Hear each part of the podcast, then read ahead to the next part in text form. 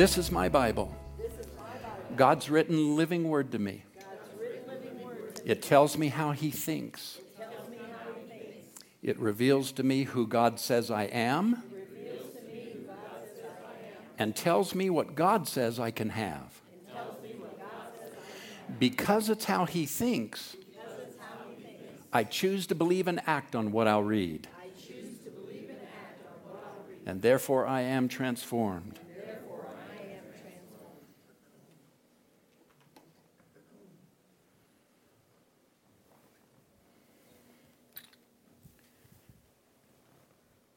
To say that something is the bane of my existence means that some person or something is a constant irritant. Have you ever used that phrase? This is the bane of my existence. That thing or that person is a constant irritant or source of misery. I know none of you have ever really had to deal with that feeling, but I have. This is the bane of my existence.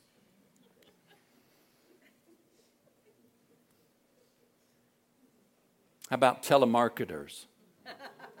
the bane of my existence. Now, of course, we have ways to curve that curb that activity today, don't we? Um, if we don't want as much of it, but they still call, don't they? they're, the, they're the bane. How about this one, spam that comes into your mailbox? And then fighting the viruses. You're not sure, should I open this? Should I? It, that's the bane of my existence, right? I mean, we can't like turn off the internet and say we're not going to do that anymore. How about slugs out in your garden? You know, it's, we're hitting springtime here. The bane of my existence. What we're, what we're really saying is that I just cannot occupy the same space with that. Mosquitoes. Yeah. I mean, you just try to go out in the early evening, you know, seven, eight o'clock, still nice and warm, take the dog, and before you get back, you are a scratching here and a scratching there and a scratching everywhere. And I don't want to put that stuff on me, that repellent. You know, I don't want to rub that all over my skin, full of chemicals, and it stinks. I have to take a bath when I get home. Mosquitoes, the bane of my existence.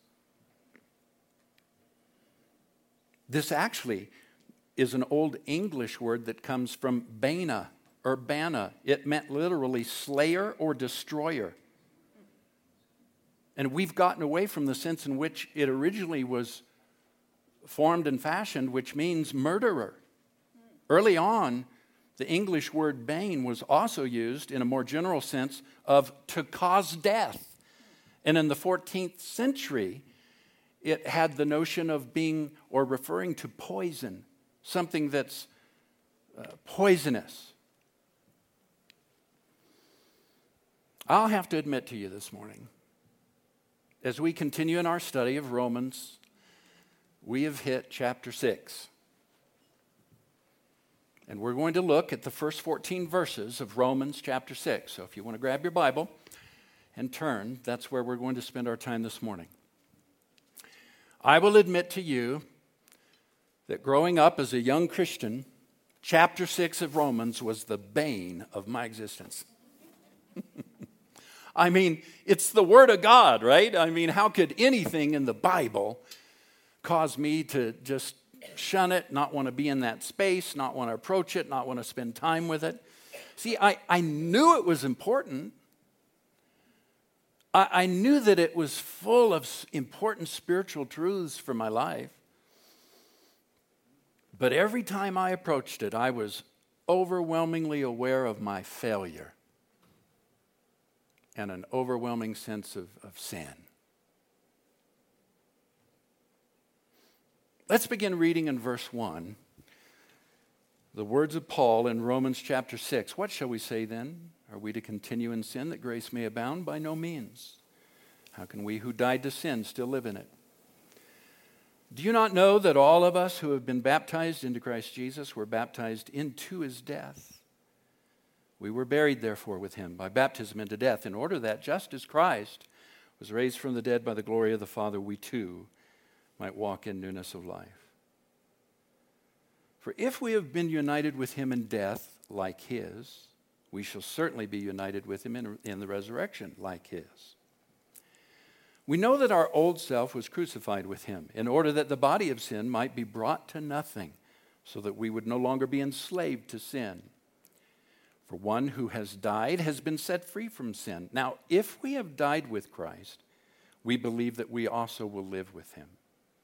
We know that Christ, being raised from the dead, will never die again. Death no longer has any dominion over him. For the death that he died, he died to sin once for all. But the life that he lives, he lives to God. And here comes that passage, those verses that I just I wanted to stay away from. So you so Jeff put your name in there. So come on. So Jeff must consider yourself dead to sin and alive to God in Jesus. Let not sin, therefore, reign in your mortal body, Jeff, to obey its, possess- its passions, Jeff. Do not present, Jeff, your members to sin as instruments for unrighteousness. But, Jeff, present yourself to God as those who have been brought back to life, and your members to God as an instrument of righteousness. Jeff, sin should not have any dominion over you since you're not under the law but under grace. And the reason I do that is because that's, that's the tone, that's the atmosphere, that's the attitude that I had when I would read it. It was just constantly like in my face. And I was so aware that I didn't meet up to the context of Paul's words here. It's interesting in verse 1 that he begins with a throwback to chapter 5. Look at the words here. Wuest translation says in verse 1 What shall we say then? Weymouth's translation says, To what conclusion then shall we come? Paul's referring here to chapter 5, verses 20 and 21, which say, Now law was brought in later on so that transgression might increase. But where sin increased, grace has overflowed, in order that sin, or as sin, has exercised kingly sway in afflicting death, so grace too may exercise kingly sway in bestowing a righteousness which results in, in life, the life of the ages, Jesus Christ our Lord. See, Paul was accused of preaching a message that would make people of that day comfortable with just continuing in their old life, continuing in sin. I mean, Paul, if you're saying that where there's sin, grace abounds, and if there's more sin, grace just, one translation says, super abounds, well, then you're giving people a license. They may accept Jesus come to Christ, open the door to their heart and get saved. But then you, this message of grace, Paul, just causes people to think that they can continue in sin instead of pressing for holiness.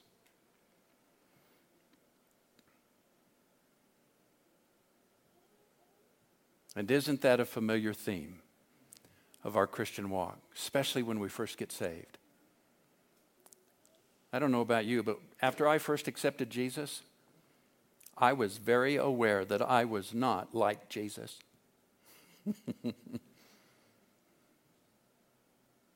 I, I knew he loved me.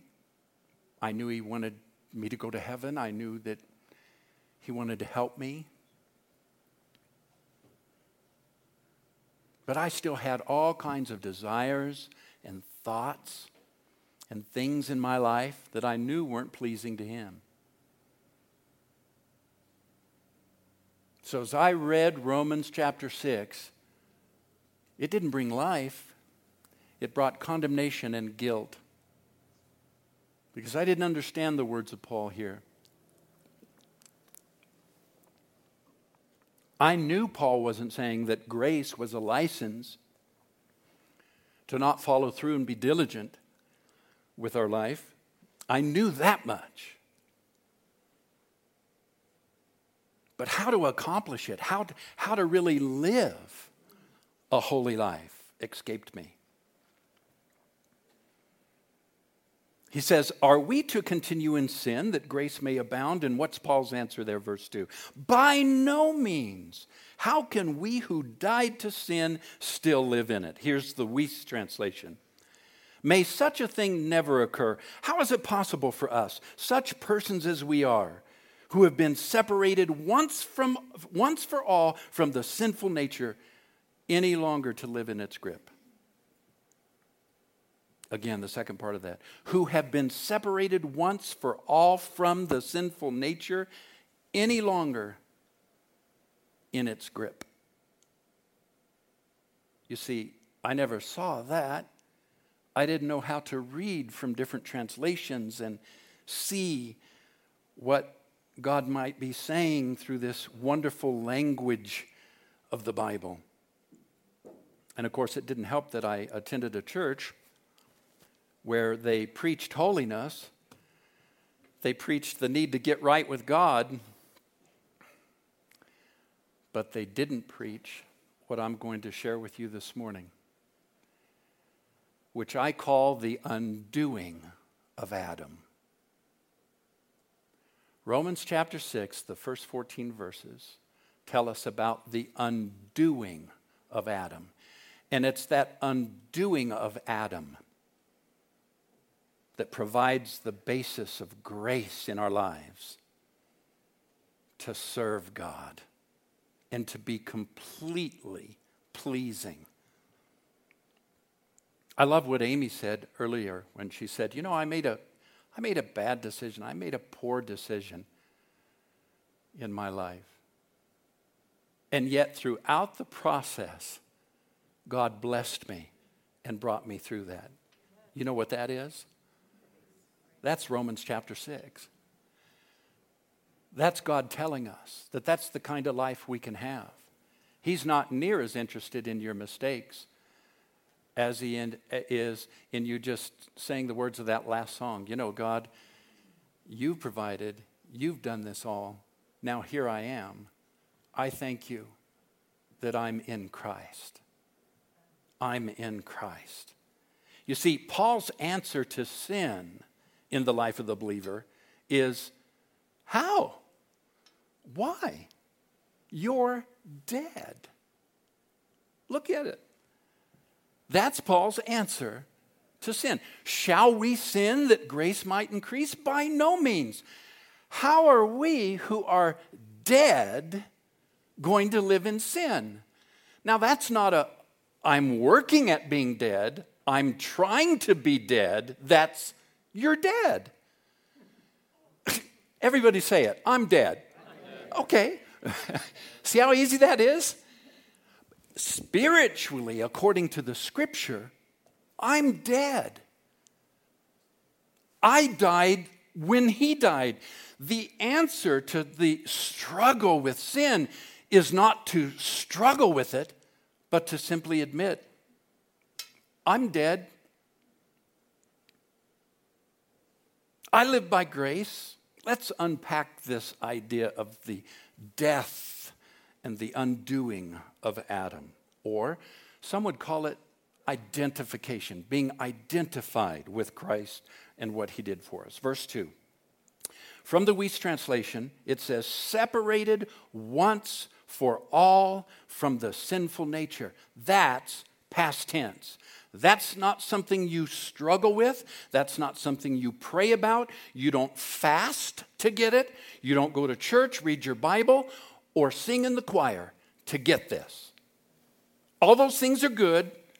Hopefully, your passion and love for Jesus will lead to those good works, but they have nothing to do with you being dead and separated once for all from the country, the life of. Here's, here's what the message translation says If we have left the country where sin is sovereign, How can we let it have any sway in our life anymore? I like that. Have you left the country? You know, if you were to leave America and go over to uh, parts of South Africa, there would be things about your life here in America that would just die. They'd no longer be relevant. They wouldn't be meaningful in that culture you wouldn't be able to communicate to those people in the language that you learned here. Getting around would no longer, you'd have to adopt to the new ways of getting around. You know, be a lot of walking, maybe a bicycle. Your diet. No more slipping down to Taco Bell, Wendy's, McDonald's when you just have a craving, right? I mean, if you want a fast meal, you're going to either lop off some weed out of the field or you're going to kill a snake or eat a bug. I mean, it just changes. If you leave America and you go out somewhere else, everything changes. You're no longer part of that. You're now part of this. It rules. The reality of what Paul's teaching us here is that He's not worried about the message of grace enabling people to just keep sinning. What he believes will happen as we continue to love the Lord and surrender our life to Him is that we will realize we have left the country.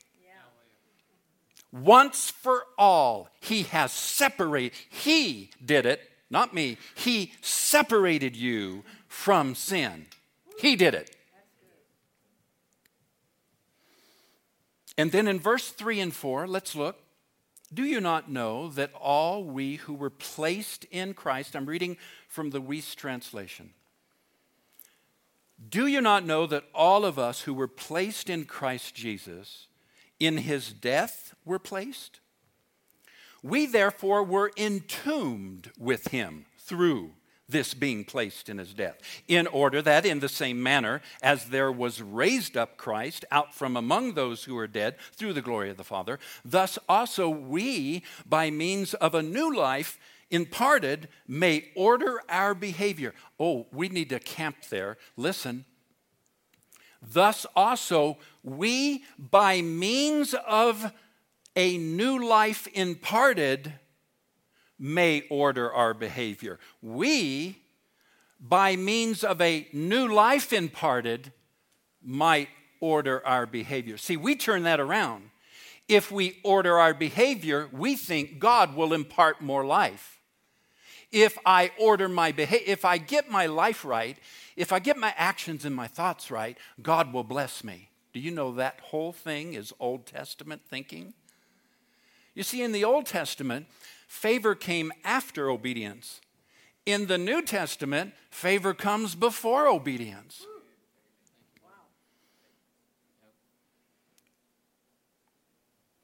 The only way I have the power to order my behavior, to change it, to think differently, is to draw on the new life that He imparted to me when He separated me from death and put me in another country.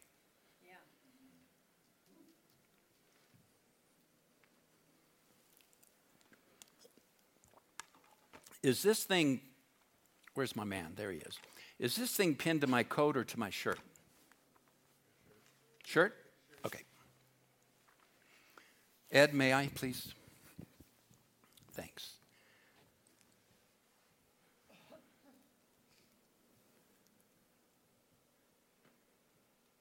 Let's say it this way I was co crucified, co buried, and co resurrected. Let's say it again. I was co crucified, I was co buried, and I was co resurrected. You see, you are not merely a spectator viewing from a distance what happened to Jesus. We are first hand participants in all that Jesus himself experienced. Paul himself summarizes this revelation. He says, My experience personally with this altered my entire way of living, my belief system, my thoughts, how I love, how I walk, how I live. All based on one principle. Watch this. 2 Corinthians chapter 5 verse 14. For the love of Christ controls us because we have concluded this that one has died for all, therefore all have died. Could you say it again? I'm dead. I've moved to another country. God has separated me from sin. I now order my behavior after the life He imparted to me. You see, that's the gospel. That's the gospel that Paul preached. Adam was merely a type of Jesus. Romans chapter 4 verse or 5 verse 14 says this, but death reigned as king from Adam to Moses, even over those who did not sin in the likeness and the transgression of Adam, who is a type of the one who was to come. Paul is saying here, and specifically in chapter 6, and specifically verses 3 through 10, that there is a decisive connection between Jesus and the human race. Not just those who decide to go to church and respond to a call to the altar and pray the prayer and accept Jesus. This is our Western idea of getting saved. Paul says that this connection between what Jesus did and the human race is conclusive and decisive. In other words, we could say it this way we are all implicated in what happened to Jesus. How many of you know that if, uh, if you're driving the car that a couple of your friends are in, when they stop at a bank and rob it,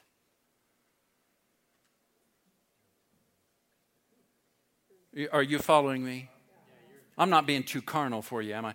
If you are driving the car that stops at a bank and some of your friends jump out and rob the bank, legally, the law is going to say, you're guilty, as guilty as they are, right? You are implicated in something they did. The Bible says all of humankind was implicated in what Adam did. But in the same breath, all of humankind is implicated in what Jesus did. And Jesus died, he was buried, he rose again, and he conquered sin, was separated from it and started a whole new way of living. He redeemed the Adamic race.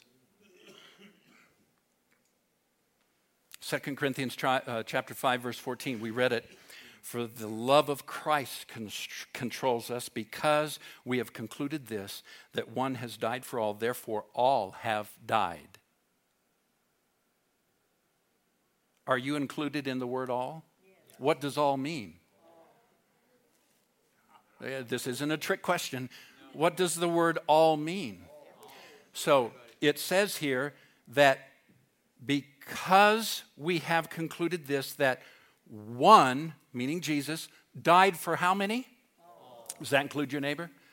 Does that include that rotten person you work with? I mean, that manager you just, they are the bane of your existence. How many of you have ever worked for somebody that was the bane of your existence? How many are, no, I'm not going to ask that. I was going to say, how many of you are currently working for somebody might be watching this video and they don't need to need to know that. Weymouth's translation says of chapter 5 verse 14 of 2 Corinthians, the conclusion at which we have arrived being this that one having died for all, his death was their death. John chapter 1, verse 29 Behold, the Lamb of God who takes away the sin of the world. There's one to memorize. You've memorized John 3:16?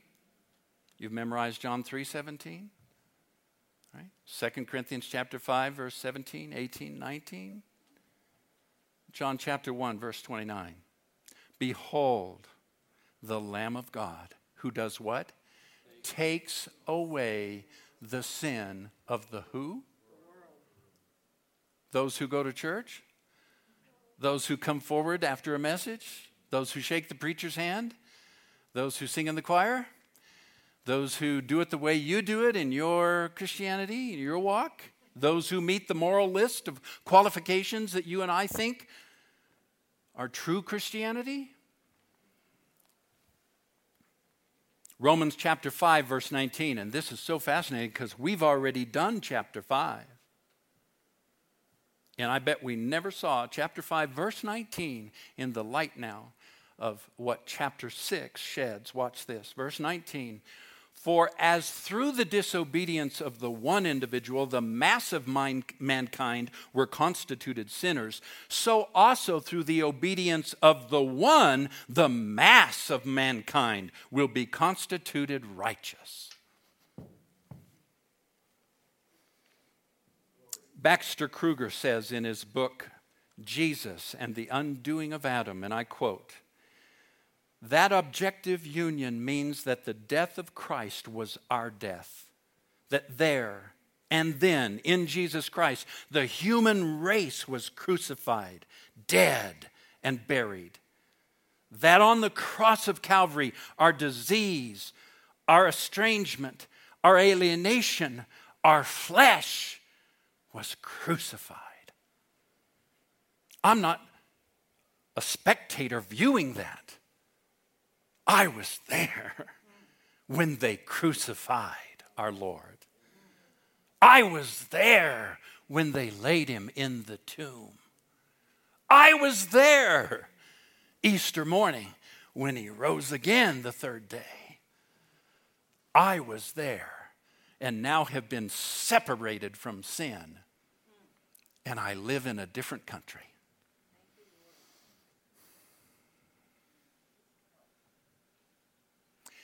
Except to tell Stephanie, and thank you, Stephanie, for your ministry to us this morning, that we're in a study of Romans. Look at chapter 6. She didn't know what I was going to say.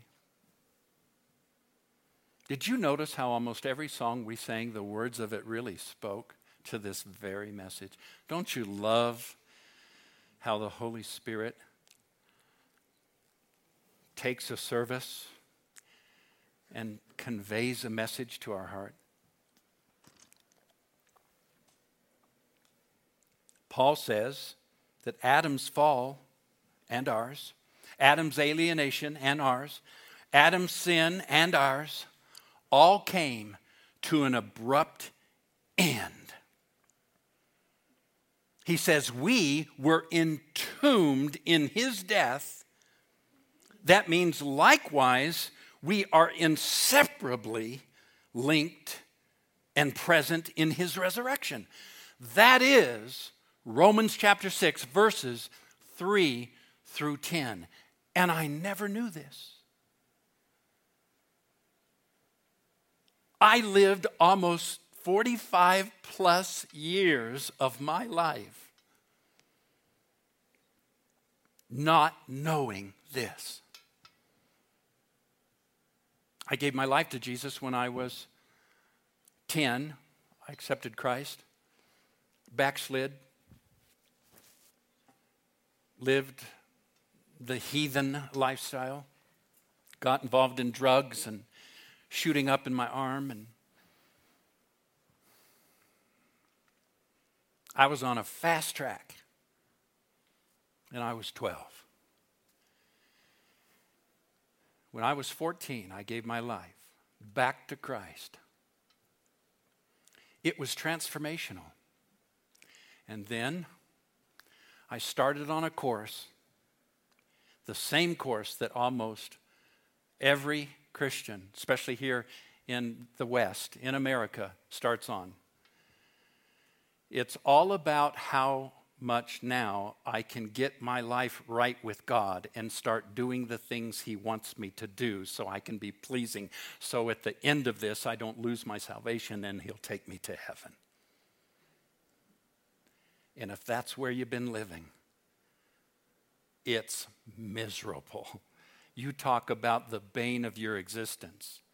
Is it any wonder that so many are leaving the Christian church today? Is it any wonder that you meet so many who will tell you, I once went to church, or I used to believe that when I was young? And the primary reason is this very foundation we're speaking of here in Romans chapter 6. I didn't know that Jesus did it all.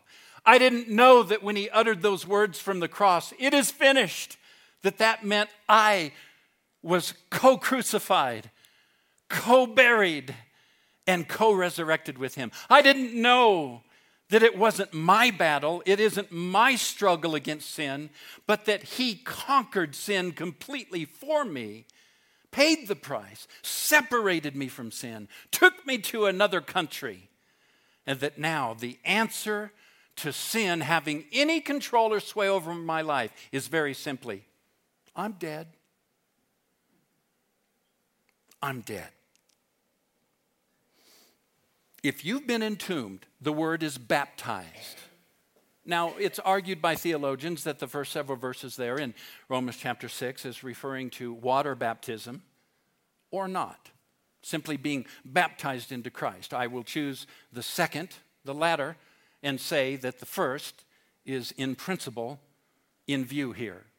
That the waters of baptism definitely are then a type and shadow of our inclusion, our identification with what Christ did. But these verses go much different, di- uh, deeper than simply the waters of baptism. This is reality, dear ones. This is fact.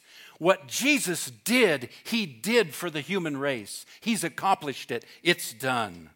1 Peter chapter 1 verse 3 Let the God and Father of our Lord Jesus Christ be eulogized, who impelled by his abundant mercy, he caused us to be born again. He caused us to be born again.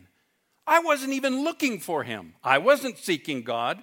While I was yet in my sin, he was chasing me.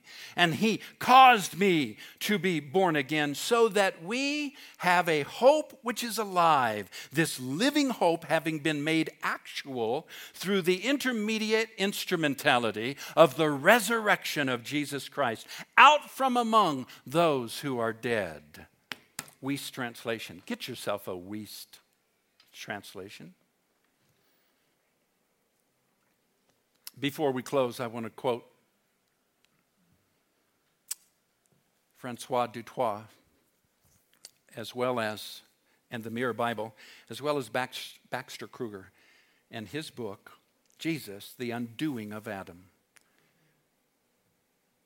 The gospel is the astonishing news that something has happened to the Son of God, and the equally astonishing news that in him something has happened to the entire human race. End quote. Again, quote, the gospel is the good news of what became of the Son of God and what became of us in him. End quote. And one more. Listen.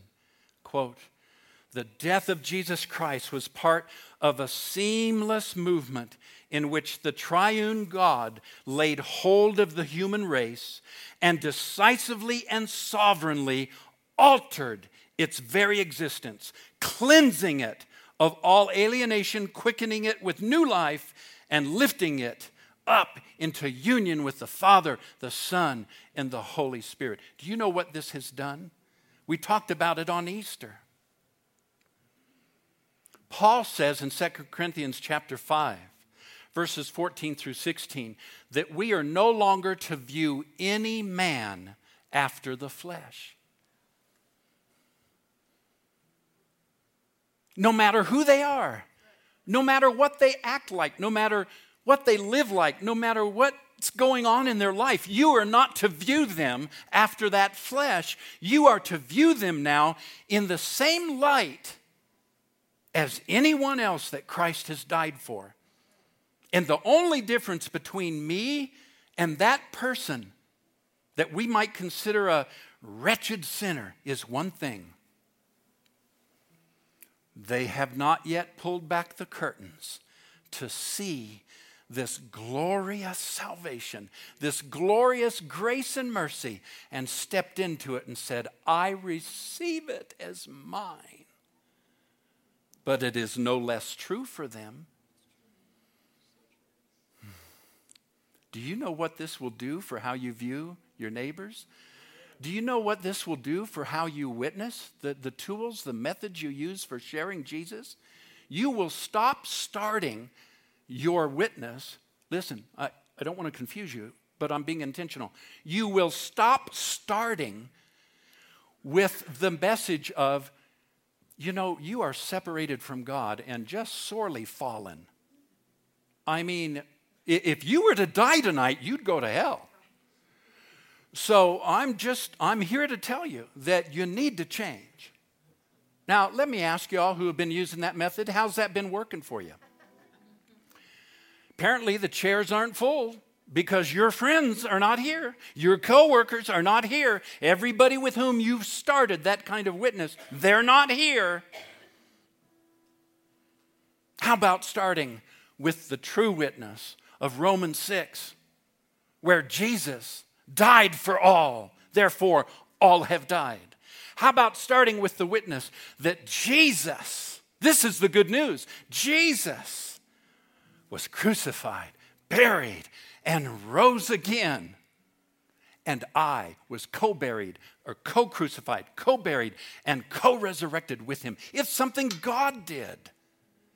And in that, he separated me from sin and put me in another country. And now mine is to start learning how, how to talk, how to walk, how to live in this different country. And oh, by the way, while you're there learning how to walk and live and talk and eat in this new country, you're going to make some mistakes. You're going to do some dumb things. You're going to make some dumb decisions. You know, you're going to do some things that are, quote, sinful. And you know what you do? You just run to Jesus and say, That was really dumb, wasn't it? that was stupid. Thank you for your blood. Thank you for what you already did. And I promise, Father, that if you'll just strengthen me in your grace, give me an even deeper realization of who I am in you, I'll never do that again.